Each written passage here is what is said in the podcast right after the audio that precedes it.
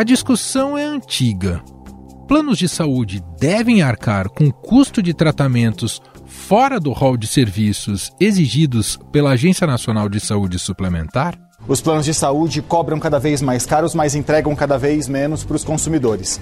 Acho que é um momento em que a gente vai ter que repensar, inclusive, o que fazer, porque sobe muito, os planos não fornecem aquilo que eles deveriam fornecer, a ANS não fiscaliza como ela deveria fiscalizar. Quer dizer, tá a festa da uva, né? Tá a festa da uva, e infelizmente em prejuízo dos consumidores.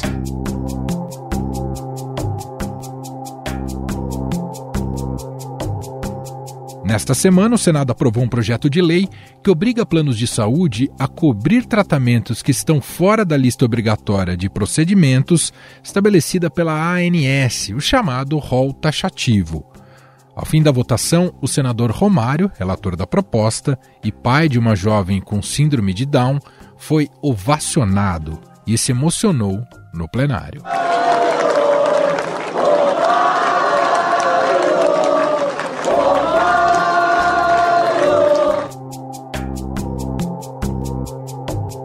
A ANS já se posicionou favorável à interpretação de que o rol é taxativo, ou seja, restrito a novos tratamentos. O ministro da Saúde, Marcelo Queiroga, também criticou a proposta que obriga os planos a arcar com os procedimentos fora da lista da ANS. Essa decisão do STJ, ela resolve um problema antigo, porque alguns diziam que todos os tratamentos deviam ser cobertos pela saúde suplementar, o que seria um sonho mas na prática isso representa repasse para cada um daqueles que contratam o plano de saúde muito alto, maior do que esse ano de 15%. O Congresso Nacional se debruçou sobre o tema após o Superior Tribunal de Justiça, o STJ, decidir em junho deste ano restringir os procedimentos oferecidos pelas operadoras de planos de saúde no país. Ou seja, as empresas só arcariam com procedimentos que estivessem no chamado rol taxativo. A avaliação do STJ causou reação contrária entre entidades de defesa de pacientes e grupos de pais de crianças com deficiência que temiam interrupção nos tratamentos que estão fora da lista da ANS. O texto não abre brechas em nenhum momento para o charlatanismo ou qualquer situação de risco para o consumidor, ou tampouco dá a este o direito de ter acesso facilmente a tudo que ele quer, mas dá somente, senhores, aos pacientes a oportunidade de lutarem por suas vidas no âmbito do judiciário de forma justa. Muitos dos tratamentos que estão sendo chancelados hoje dia 23 de agosto, pela medicina baseada em evidências, não vão entrar no rol da INS em pelo menos seis meses. Só que ninguém tem seis meses aqui para esperar pela vida. Celebridades e influenciadores digitais aderiram à campanha contra a mudança na lista de procedimentos obrigatórios.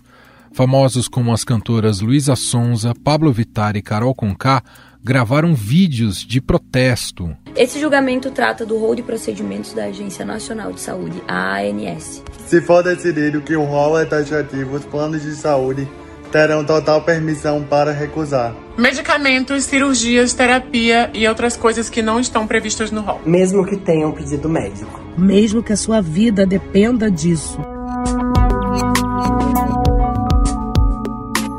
Mobilização foi encabeçada pelo apresentador Marcos Mion, que é pai de um jovem autista. Em fevereiro, ele mencionou os riscos ao tratamento de centenas de pessoas doentes que têm procedimentos e terapias negadas pelos planos de saúde. As terapias que são fundamentais para que os autistas e outras pessoas com deficiência possam evoluir. Sem falar de exames super importantes para pessoas com doenças raras ou até mesmo com câncer. Imagina que pesadelo!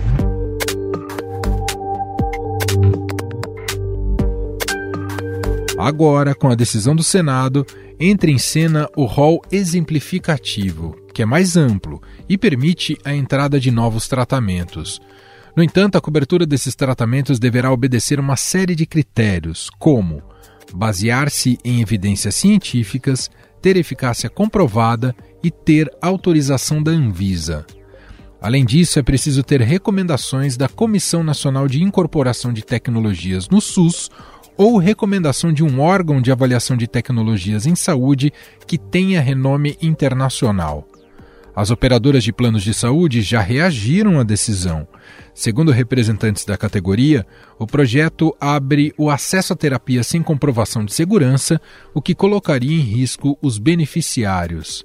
As empresas também argumentam que a mudança pode levar a um aumento no valor das mensalidades e migração de beneficiários para o SUS. Já os representantes das operadoras, da ANS e do Ministério da Saúde consideram que a aprovação do projeto implicará em aumento das mensalidades e até o fim das empresas do setor.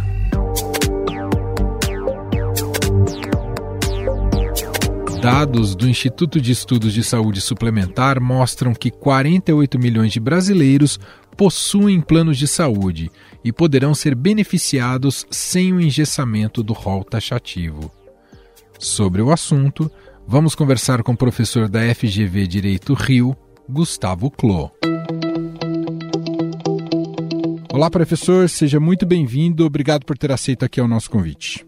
Nada, Emanuel. Tudo de bom para vocês aí, para os nossos ouvintes. Estou aqui à disposição para a gente conversar e tentar entender um pouco melhor o que aconteceu aí ontem e quais são os desdobramentos, né? Perfeito. Na prática, a gente já pode dizer que o. Por claro que ainda carece de sanção presidencial, mas passando esse projeto aprovado pelo Congresso acaba com o rol taxativo que o STJ já tinha determinado há poucos meses? Sim, sim. Havendo uma sanção aí do presidente Bolsonaro, ele não vetando, né? Que aí existe uma dúvida sobre o que ele vai fazer, ninguém sabe, mas, mas enfim, é, passando pela sanção presidencial ele não vetando, acaba o rol taxativo. Tá? Então, o rol volta a ser exemplificativo como é, era anteriormente, né, como eram as decisões até três, quatro anos atrás, quando surgiu na quarta turma do STJ a primeira decisão aplicando o rol taxativo e depois o STJ uniformizou esse entendimento. Mas é muito importante a gente entender que o rol volta a ser exemplificativo com um porém que não existia antes. Eu acho que a coisa mais importante que a gente tem para falar aqui hoje é isso. E qual é esse porém? Então vamos a ele, professor. Ah, vamos entender o porém. Qual é o porém? Olha só. Antes, há dois, três, quatro anos atrás, quando o STJ entendia que o rol era exemplificativo, qualquer procedimento que o médico entendesse como adequado dentro da prática médica, desde que não vedado, deveria ser coberto pelo plano de saúde. Então, tinha dois ou três filtros. Se a tua cobertura não especificamente excluísse aquele procedimento, tá? Por exemplo, tem coisas que é natural que sejam excluídas. Danos decorrentes de atividades perigosas esportivas, né? Então, o sujeito cai de esqui, tá lá a cláusula, não cubro o dano que o sujeito se machucou caindo andando de esqui. Então, é, essas coisas que estão no contrato, que são razoáveis, mais aquilo que não é admitido pela prática médica, ok, mas de resto tem que cobrir tudo. Agora não vai cobrir tudo. Agora tem um porém. Qual é o porém? O procedimento que não está no rol da ANS tem que estar em algum lugar. Hum. Não só na cabeça do médico. Ele tem que ter sido publicado numa revista científica, ou aprovado por um outro país, ou aprovado por uma associação médica, eu vou ter que ter algum substrato para além do convencimento do próprio médico de que aquela é uma prática médica adequada para aquela situação. É importante a gente explicar que isso não tem nada a ver com uma coisa que na medicina a gente chama de off-label. O que é off-label? Off-label é usar um tratamento para doença A para tratar a doença B. Isso com certeza sempre pôde e continua podendo. Então, se eu chegar à conclusão de que o tratamento da doença A, o médico tem essa autonomia, é bom para a doença B e está tudo no rol, ok, não tem problema nenhum. Ele vai continuar podendo fazer isso. Mas se eu for fazer é, referência, se for pedir um tratamento que não está no rol, eu não vou poder fazer isso sozinho. Eu vou ter que dar um fundamento. E professor, quando a gente entra nesse tema, é, a gente percebe que é uma disputa argumentativa é, bastante intensa de ambos os lados, né, dos, a, a, favor do rol taxativo, dos contrários ao rol taxativo. A gente vem acompanhando isso na sociedade, esse debate há, há algum tempo. Ah, de um lado se fala, por exemplo, na garantia né, dessa proteção da saúde de, de, milhões de pessoas que poderiam ficar de fora com o rol taxativo, e de outro se fala também na sustentabilidade financeira do, do, do setor da saúde. Quem tem mais razão nessa história, professor? A questão toda é que a gente está falando aqui de uma mensuração de risco, de um entendimento de um risco. Não são milhões de pessoas que são usuárias de, de, de, de tratamentos que estão fora da lista. Não são milhões. São milhares, mas não são milhões.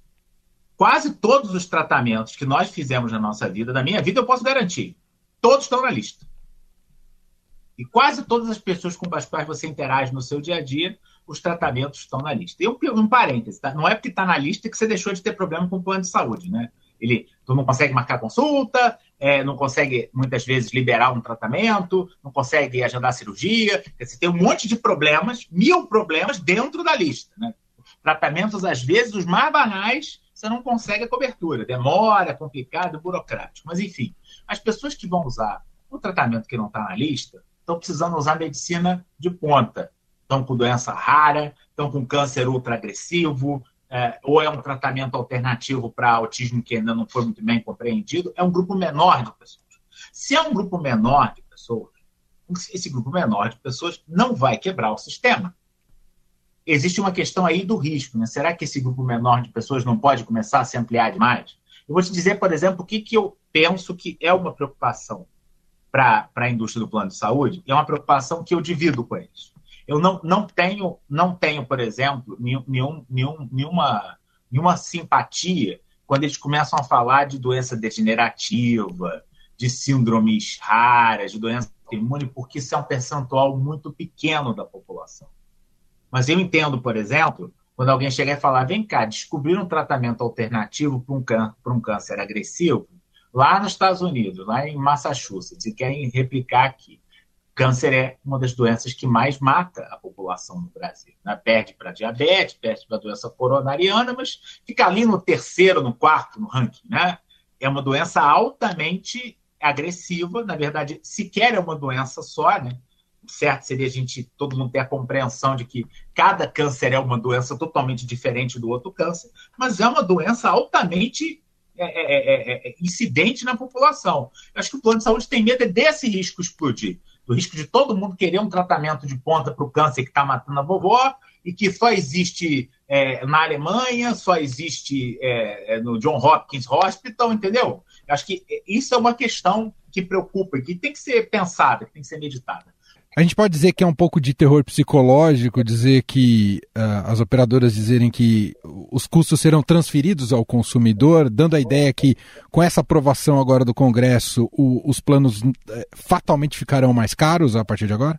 Olha, os planos sempre fatalmente ficarão mais caros. Isso é, é um problema. Independente do rol taxativo. Isso é um problema insolúvel, porque você tem alguns problemas na formação do preço da mensalidade de plano de saúde no Brasil. É, e, e olha só, o problema não é a lista. A lista é um problema pequeno, tem problemas maiores.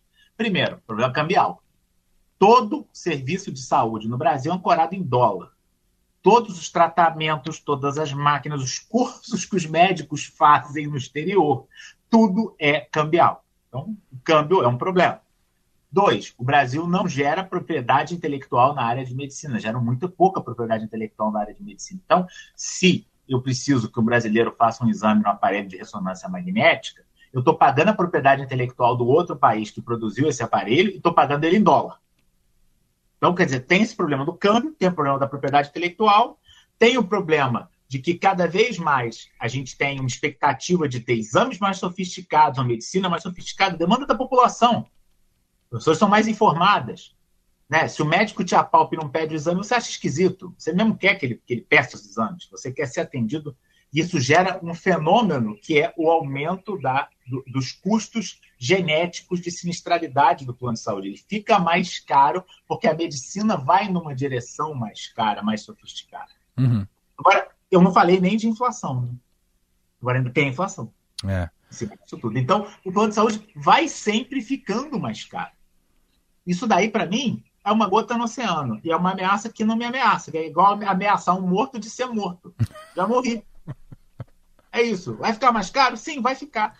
Né? Agora, talvez seja um momento, né, em algum momento, de a gente conseguir trazer para a pauta da imprensa brasileira, e a iniciativa do Estadão é louvável, né, de, de a gente ter talvez um evento, a gente ter talvez. Vamos discutir como que conserta o sistema. Ah. O que, que, tem que fazer para melhorar o sistema de uma forma macro? Porque a gente está o tempo todo discutindo questões pontuais. Mas o grande problema do sistema nem, nem sei se eu posso atribuir é, é, aos planos de saúde. É, é, a sua concepção, que vem da lei dos planos de saúde, da lei 9656, né, que, que, que ao intervir na economia, né, toda vez que eu faço uma intervenção na economia, eu gero desequilíbrios, eu gero mudanças de comportamento, gero externalidade, e o mercado reagiu a essas externalidades. O mercado que a gente tem hoje de plano de saúde no Brasil é um mercado que reagiu a 9656. Reagiu como? Migrando certas faixas de preço, nomeadamente as mais altas, para o plano coletivo. O plano coletivo tem um monte de problema. O plano coletivo ele não produz o efeito benfazejo, o efeito bom da gente ter milhares de clientes. Né? Você vai fazer um seguro de casa, você vai fazer um seguro de carro, todo mundo paga e pouca gente usa. E é isso que faz com que o seguro de casa não custe uma casa, o seguro de carro não custe um carro. Porque eu tenho um grupo de milhares e milhares de pessoas. E esse efeito ele se produz com mais consistência quanto maior for o grupo. Então, o problema todo está justamente nos, nos, contratos com grupos pequenos, que se tornaram a realidade da classe média brasileira. Ou é coletivo por adesão, ou é coletivo empresarial. Eu tenho um plano de saúde, não vou dizer qual, uhum. de duas pessoas. Eu e minha esposa. É uma coletividade de dois. Isso não está certo. Porque, olha só, toda a sinistralidade vem em cima da gente. Se um de, de, nós dois tiver uma doença muito grave, no ano seguinte, ao calcular a mensalidade, como é que o plano vai fazer usando lá as portarias da ANS? Vai ver qual foi o custo, vai jogar a margem de lucro entre 15% e 25% e vai dividir por 12 e essa, é essa é a mensalidade. Tem exemplos internacionais bem-sucedidos que o Brasil poderia se espelhar nessa discussão mais ampla, professor, sobre seguro-saúde? Olha, não. Não, eu é, entendo é, é um problema não. crônico sempre. Não, não é um problema crônico sempre, porque os modelos eles vão para direções diferentes. Por exemplo, a Europa. Na né? Europa a gente pensa o quê? Em saúde pública. E aí, brasileiro vai morar em Portugal, morar na Inglaterra, olha só, tem saúde pública universal. Tem. Você é atendido pela enfermeira e demora quatro horas para fazer um curativo, né? Então, se você é brasileiro de classe média alta, de classe alta, assinante do Estadão, como eu sou também um assinante, assinante do, do Estadão, né? Tem esse perfil de assinante do Estadão, né? E vai morar em Portugal e acha que, que, que a saúde em Portugal é, é, é igual o, o, o, Vila Nova está, não é, entendeu? Não é, não é. A saúde pública é pública, pô. É, é, é, é SUS, é um SUS bom, mas é SUS, entendeu? Uhum. O NHS na Inglaterra é o SUS deles. Eles falam assim, ah, esse aqui é o nosso SUS, né? O National Health Service lá, é o SUS. É, mas é SUS, tem fila, demora, é burocrático, é complicado. Não é um serviço de luxo privado, não é. Aí você vai para os Estados Unidos, que trabalha com um serviço privado, que trabalha com um plano de saúde como o nosso, a população americana está satisfeita com seus planos de saúde? Não. Está tão irritada quanto nós se não estiver mais. Porque tudo é glosado, nada pode, tudo tem reembolso. É, é, é, há uma generalizada insatisfação da população americana com seus planos de saúde. Professor, o projeto também altera a lei que trata dos planos de saúde, né, que o senhor citou aqui, para determinar que as operadoras sejam submetidas ao Código de Defesa do Consumidor. E o que significa essa alteração? Isso tende a representar melhoria no, nos serviços ou dar instrumentos aos usuários? Melhores instrumentos? Não faz diferença nenhuma, porque, na verdade, os tribunais já entendiam que o Código de Defesa do Consumidor é aplicável de saúde, só não estava na lei. Entendi. Ah, e tem um detalhe: não se aplica o Código de Defesa do Consumidor às entidades fechadas. O que, que são entidades fechadas? São entidades que são formadas por grupos de funcionários e que organizam um serviço de saúde próprio. Eu vou dar um exemplo da mais famosa, mais conhecida, que é a do Banco do Brasil, que é a CACI. Sim. Mas igual a essa, existe uma série de outras. Essas entidades que são geridas pelos próprios funcionários, que são de autogestão, elas não estão submetidas ao direito do consumidor. Por fim, professor, é positiva ou não a aprovação dessa lei, na sua visão? Eu penso que essa lei ela é positiva, porque é, a gente ter essa lista fechada, ela colocava em risco a vida de muita gente. Né? Assim, do ponto de vista concreto, colocava em risco a vida de muita gente, dessas pessoas que têm doenças muito graves. Né? É, ninguém está atrás de um tratamento que não está na lista para unha encrapada. Só coisa grave, só coisa mortal. Então, é, é, algo que me parece importante porque salva a vida de muita gente. Por outro lado, não sei se a solução de deixar esse espaço para se debater se deve cobrir, se não deve cobrir, é algo assim tão positivo, porque a judicialização vai continuar, a briga vai continuar, e a gente vai continuar tendo problemas de cobertura, etc, etc, etc. Eu acredito é, em soluções mais amplas, né? A ideia de que um processo para cada usuário é solução, para mim não é uma boa, uma bo um bom caminho, não é um bom, um bom percurso. Eu continuo acreditando, continuo pensando que nós precisamos de soluções mais amplas, né? soluções que sejam coletivas. Né? E aí, obviamente, nesse momento, está todo mundo. Ah, o órgão regulador, o órgão regulador é problema. Não é. O órgão regulador é solução. A ANS é solução. A ANS é um órgão composto por pessoas. E aí, vou emitir uma, uma opinião que é embasada nos conhecimentos que eu tive. Eu estive em algumas reuniões com técnicos, são pessoas de alta seriedade. Alta seriedade, alto gabarito, são pessoas concursadas, não estão ali com interesse político, elas querem acertar. Então, talvez a gente tenha que, que trazê-las para trabalhar de uma forma concertada, de uma forma conjunta com a sociedade, com as entidades de defesa do consumidor e não e também com os planos de saúde para montar uma solução. Se fala muito no mundo no mundo de hoje numa forma de regular os problemas, uma forma de administrar os problemas, que se chama sandbox. O que é o sandbox? O que é a caixa de areia? Trazer todo mundo envolvido para uma mesa e tentar construir uma solução consensuada conjunta que seja possível. E a gente vá para um modelo é, é, é, que seja um modelo viável. Mas, assim, o modelo viável vai fazer com que determinadas pessoas é, talvez um pouco assanhadas de uma certa classe média, não tenham acesso a hospitais de luxo. Fato. O modelo viável não contempla isso. Mas talvez o modelo viável faça com que uma senhorinha, com que um senhorzinho de mais idade não pare de pagar o plano de saúde quando sofre o último reajuste aos 59 anos, entendeu? Perfeito. Ele não possa ter tudo. Parte da solução passa por, já que a gente está em época eleitoral, se a gente mirasse realmente um SUS melhor, o quanto, o, qual seria o impacto disso na solução do que a gente está conversando aqui? A Constituição já traz a resposta, Emanuel. A Constituição diz que saúde é prestada pelo SUS e a saúde privada é suplementar. Está lá na Constituição. Então o SUS tem que ser bom. Tá? O, SUS, o, SUS, o SUS é uma ideia fantástica, mas é que o SUS está inserido dentro de uma proposta brasileira, e aí, obviamente, a gente não vai discutir isso hoje, que é uma proposta muito ousada, uhum. que é a social-democracia para 200 milhões de pessoas. Que país fez isso? Nenhum país fez isso. É uma proposta ousada. É. Ou, ou o país é social-democrata, ou o país tem 200 milhões de habitantes. Entendeu? É uma proposta ousada.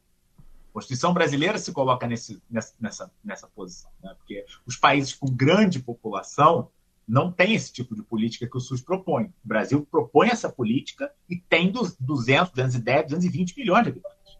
É, é algo ousado, mas que bacana que a gente se propõe essa ousadia toda. Né? A questão é como transformar a ousadia em algo concreto. Essa é a dificuldade do SUS. Né?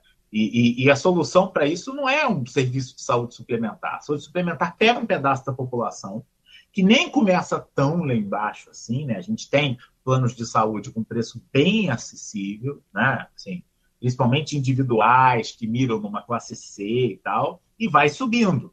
Até esse plano de saúde que permite que você vá para esse hospital cinco estrelas, entendeu? Vai subindo.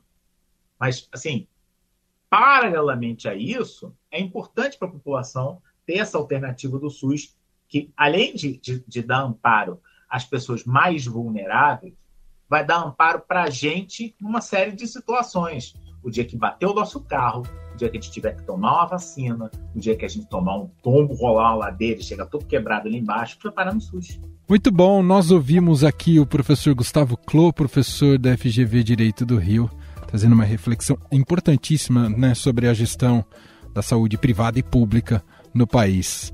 Muito obrigado, viu, professor, pela entrevista. Emanuel, muito obrigado a você, muito obrigado aí ao nosso ouvinte, viu? Estadão Notícias.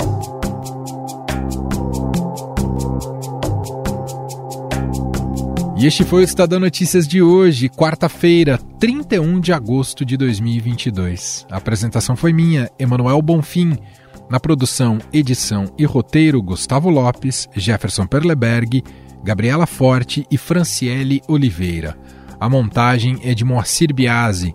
Escreva pra gente no e-mail podcast@estadão.com. Um abraço para você e até mais.